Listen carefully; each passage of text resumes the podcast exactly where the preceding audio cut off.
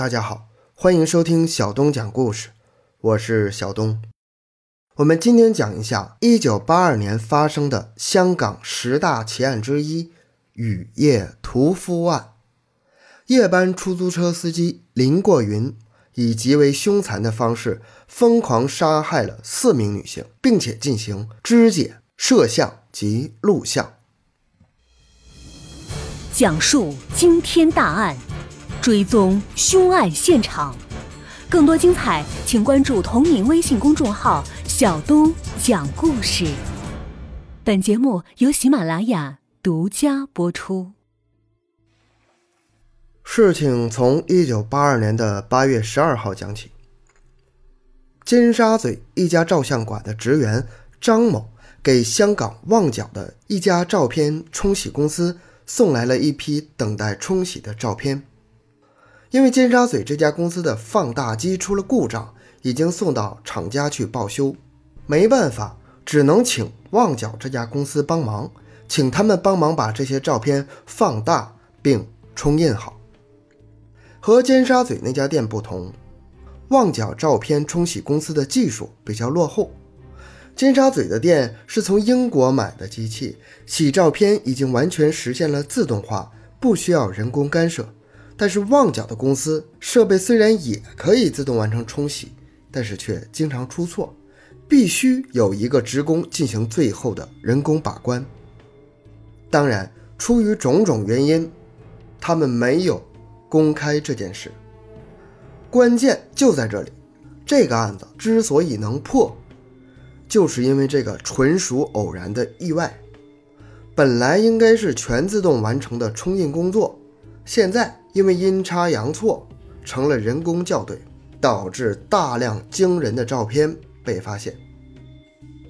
十二号当天，职员陈某一一校对好洗好的照片，看了几十张以后，陈某突然发现尖沙咀送来的照片中有一张赫然是女性阴部的放大照片。他警惕地将所有照片挑选出来，仔细观察，这一看。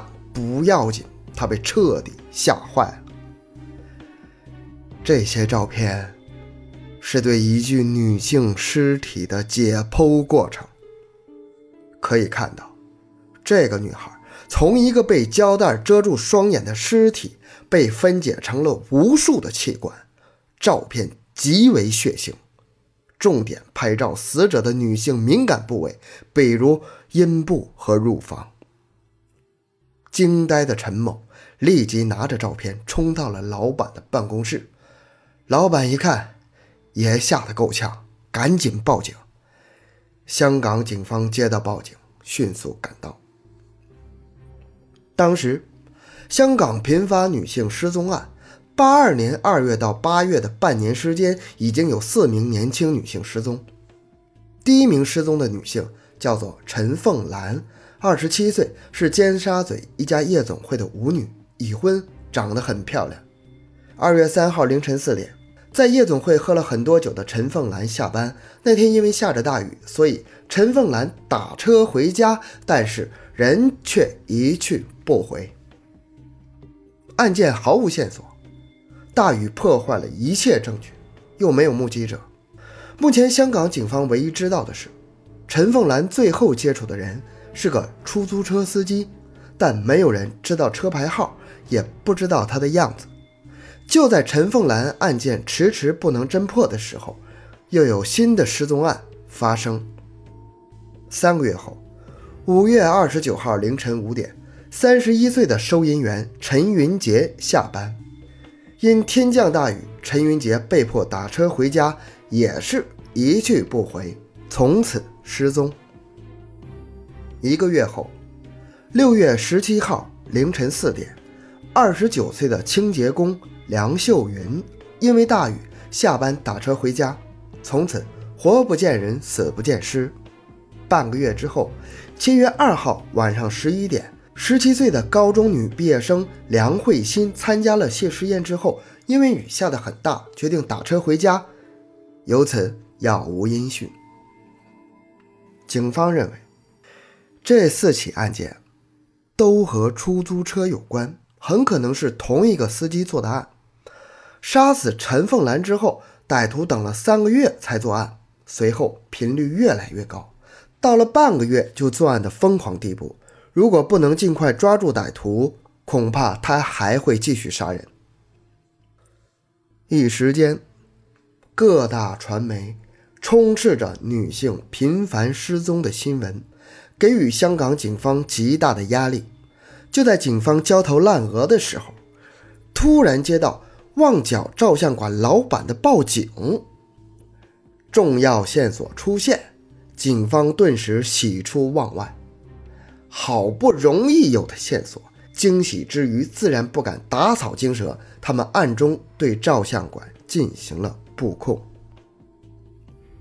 蹲守了几天，在八月十八号，嫌疑人终于出现了，一个二十多岁的男青年来取照片。走出店时就被警方捉住了。这里面有一个细节，警方特别将一些其他的照片混在这些解剖照片之内。这个男青年拿到照片之后，果然将不属于他的照片都挑了出来，可以确认，这个家伙是照片的真正主人。男青年被捉住以后有些惊慌，他说自己叫。林过云，照片也确实是他送来冲洗的。警方马上对林过云进行调查。林过云原名林有强，二十七岁，一九五五年在香港出生。高中毕业之后，先是在他的父亲观塘康宁道的摩托车店打工，后来又在亲戚的空调店打工，负责帮人安装空调。早在1973年，也就是林过云18岁的时候，他曾经因为侵犯女性被捕。有一名少女报警说被人非礼，警方赶到后将正在逃跑的林过云抓住。当时那个少女上完厕所出来之后，突然被林过云拦住。林过云持刀胁迫她再次进入公厕，然后用手反复抚摸她的下体。奇怪的是，林过云摸完以后。并没有对其进行强奸或者其他举动，而是转身就逃了。少女急忙报警，抓住林过云以后，警方发现他的思维似乎有些异常。林过云自称只是做研究，一旦研究成功了，会对世界有利，还说什么是天赋给他的启示。警方将林过云送交精神科进行鉴定，精神科医生认为林过云确实是精神不正常。不应该坐牢，需要送到青山精神病院进行治疗。在精神病院治疗三个多月之后，林过云才被释放。一九七八年，他考取了出租车牌照，将名字从林有强改为林过云，成为了出租车司机。一九八一年，还加入了香港的摄影协会。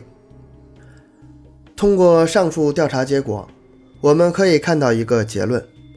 林过云不但是一个出租车司机，而且有涉嫌性侵的前科，这十分符合警方之前对凶手的判断。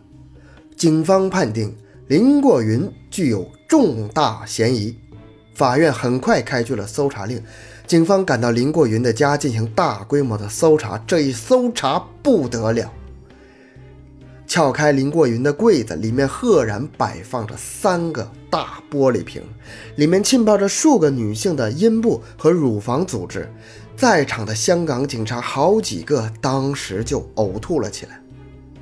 除了可怕的人体组织标本以外，还搜出了上千张的女性隐私部位和解剖照片，另外还有高达四十多盒录像带。警方对录像带进行检查。发现其中三盒有些奇怪，盒子上面是林过云亲笔书写的名称，分别为《严肃的秘密》《雨夜行动》和《第四次行动》。这三盒录像带的内容是解剖四具女尸的过程，残忍程度让人震惊无比。放映期间，绝大部分警察因为受不了退场。只有几个法医是坚持看完的。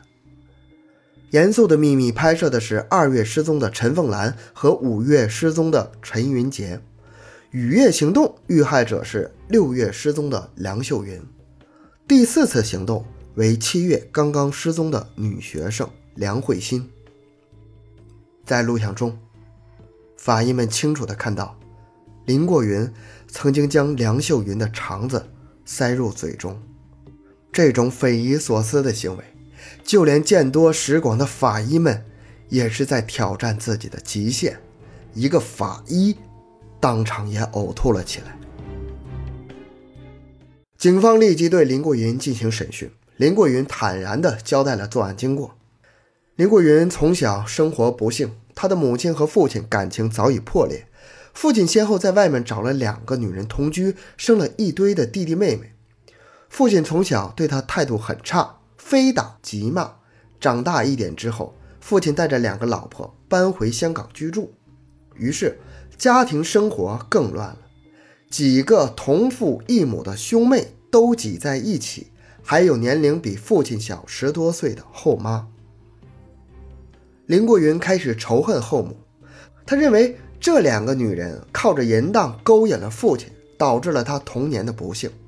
进入青春发育期以后，林过云开始感觉自己和别的男孩不太相同，他有一种变态的性心理。对女性的隐私部位特别的感兴趣，为此，他曾经夜晚混入妹妹的房间，掀开两个妹妹的内裤去偷窥，为此还被父亲抽了耳光。后来，林过云多次偷窥过后妈洗澡，为此他曾被父亲痛揍了一顿，据说当场还被打晕了过去。他在二十七岁时，没有谈过女友，没有嫖过娼。至于第一次杀人是源于一次偶然的事件。一九八二年二月三号凌晨四点，二十七岁的舞女陈凤兰上了林过云的出租车。上车以后，陈凤兰说自己住在观塘，然后自己就昏昏睡过去了。林过云开车将她拉到观塘以后，陈凤兰依然酒醉不醒。林过云好不容易把她弄醒，陈凤兰却又说自己住在。油麻地，随后又开始呕吐，将车后座搞得一片狼藉。林过云无奈，只能又将陈凤兰拉回油麻地。之后，无论林过云怎么样，陈凤兰就是不醒，折腾了快两个小时。林过云一分钱没有拿到，车上全是呕吐物，还有一个昏睡不醒的舞女。林过云被激怒了，他决定将这个淫荡的垃圾的女人杀掉。林过云开始想用刀杀人，却怕在车上留下血迹，于是林过云找来一根电线，将陈凤兰活活勒死。由于醉酒，陈凤兰根本没有抵抗，只是死前手脚抽动了几下。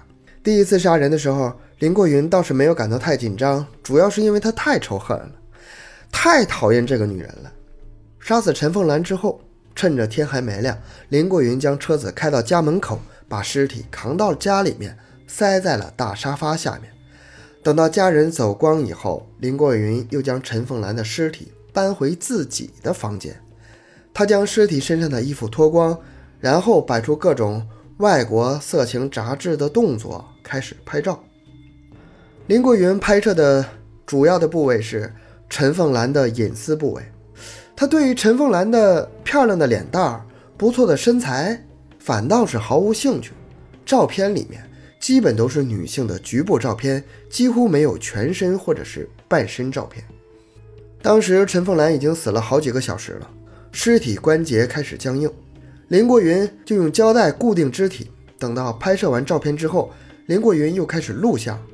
时间很快到了下午，他购买了一把电锯，赶在家人回来之前，将陈凤兰的尸体切成了七块，分别包好之后。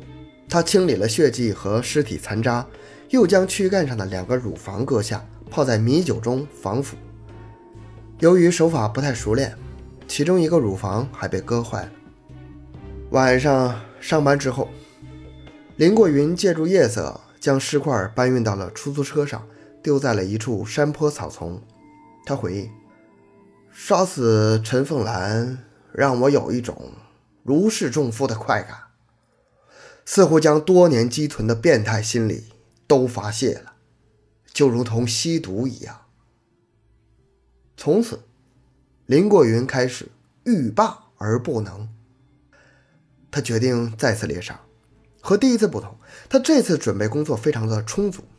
他在车上藏了尖刀，还有手铐、电线、绳索等物品，甚至还购买了解剖的专业书籍。一九八二年五月二十九号凌晨五点二十分，在大雨中，三十一岁的陈云杰上了林过云的出租车。车子开到七贤道进海底隧道时，雨越下越大，近距离也看不清人。林过云觉得机会到了。他就把车停在僻静处，拿出尖刀说：“抢劫！”大惊失色的陈云杰手无寸铁，周边又没有一个人，他实在没有办法抵抗，就屈服了下来。林过云让陈云杰戴上手铐，随后林过云对着陈云杰搜身，他突然从背后用电线勒住了他的脖子。几分钟之后，陈云杰就不幸惨死在林过云的电线的勒痕之下。第二次杀人，林过云明显熟练了很多。他赶在家人起床之前，再次将尸体搬上了楼，藏在了客厅的沙发之下。等到家人都离开之后，他开始对尸体进行解剖。解剖完成之后，将尸体用麻袋装好，趁着夜色抬出去，放进出租车。回到房间之后，林过云闻到有浓重的血腥味儿。他怕被家人发现，就从厨房里拿来了清洗剂，将整个地板擦了一遍。当晚，林过云驾驶出租车将尸体丢在了铜锣湾大坑道山坡草丛。陈凤兰及陈云杰肢解尸体的录像带被命名为“严肃的秘密”。一个月之后的六月十七号凌晨四点。林过云又用同样的手段杀死了二十九岁的梁秀云，整个过程同之前没有什么区别。梁秀云也是被戴上手铐后勒死，尸体被切割成两截，阴部和乳房被切割走。这次呢，林过云使用了摄像机的自拍功能，从而录下了整个解剖过程。当然，这也后来成为了他的主要罪证。期间，林过云曾经挑出肠子。放在口中品尝，他自己觉得恶心，很快又吐了出来。有香港媒体说林过云吃了人肉，他坚决否定，说自己只是好奇的尝试了一下，随后就呕吐了，根本没有吃人肉。林将尸体带返家中拍照与录像肢解，录像带名为《雨夜行动》。一九八二年七月二号晚上十一点。年仅十七岁的高中女生梁慧欣上了林过云的出租车。梁慧欣刚刚参加完谢师宴，下起了大雨，又等不来巴士，只能打车回家。出租车行驶到公主道天桥往海底隧道时，林过云拿出尖刀说要抢劫。年少的梁慧欣吓得大哭起来。当时大雨滂沱，四面无人，梁慧欣没有办法，只能戴上手铐。和以往不同，这次林过云显然对这个少女很有兴趣。他一边开车，一边和梁慧欣聊天，前后聊了两个多小时，涉及各种话题。据林过云回忆，这是他成年以后和别人聊天最长的一次，一度就像朋友一样。林过云曾经有过激烈的思想斗争，想放他一条生路，但如果放走了梁慧欣，自己很可能就被抓了。到最后，林过云横下心，最终还是用电线勒住了梁慧欣的脖子，杀死了梁慧欣以后，林过云同样解剖、拍照和碎尸，录像带被命名为“第四次行动”。期间，林过云还实施了监视，这是以往三次杀人中没有过的。碎尸被用了同样的方法，丢弃在了铜锣湾大坑道的山坡草丛。根据林过云的指认，警方先后找到了四具尸体。这个案件中，虽然受害者只有四个人，却是香港有史以来最恶劣、民众恐慌程度最高的大案。经过香港五名精神病专家反复鉴定，其中三人认为林过云没有精神问题，只是有极为严重的心理变态。一九八三年三月三号，香港最高法院开审。四月八号，陪审团一致通过林过云四项谋杀罪名成立，被判处绞刑。但是，六十年代以后，香港就没有执行过死刑。最终，林过云在八月被改判为终身监禁，不得假释。由于林过云的杀人全部是在雨夜，他自称一到雨夜就有一种无法克制的犯罪冲动，所以他有一个大名鼎鼎的绰号，叫做“雨夜屠夫”。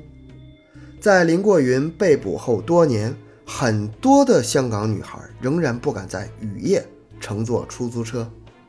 目前。林过云已经服刑长达三十五年之久，据说在狱中表现良好，却仍然不允许假释。想看一看本期文案及照片的朋友，可以搜索微信公众号“小东讲故事”，并回复关键字“雨夜屠夫”就可以看到了。好，今天的节目就到这里。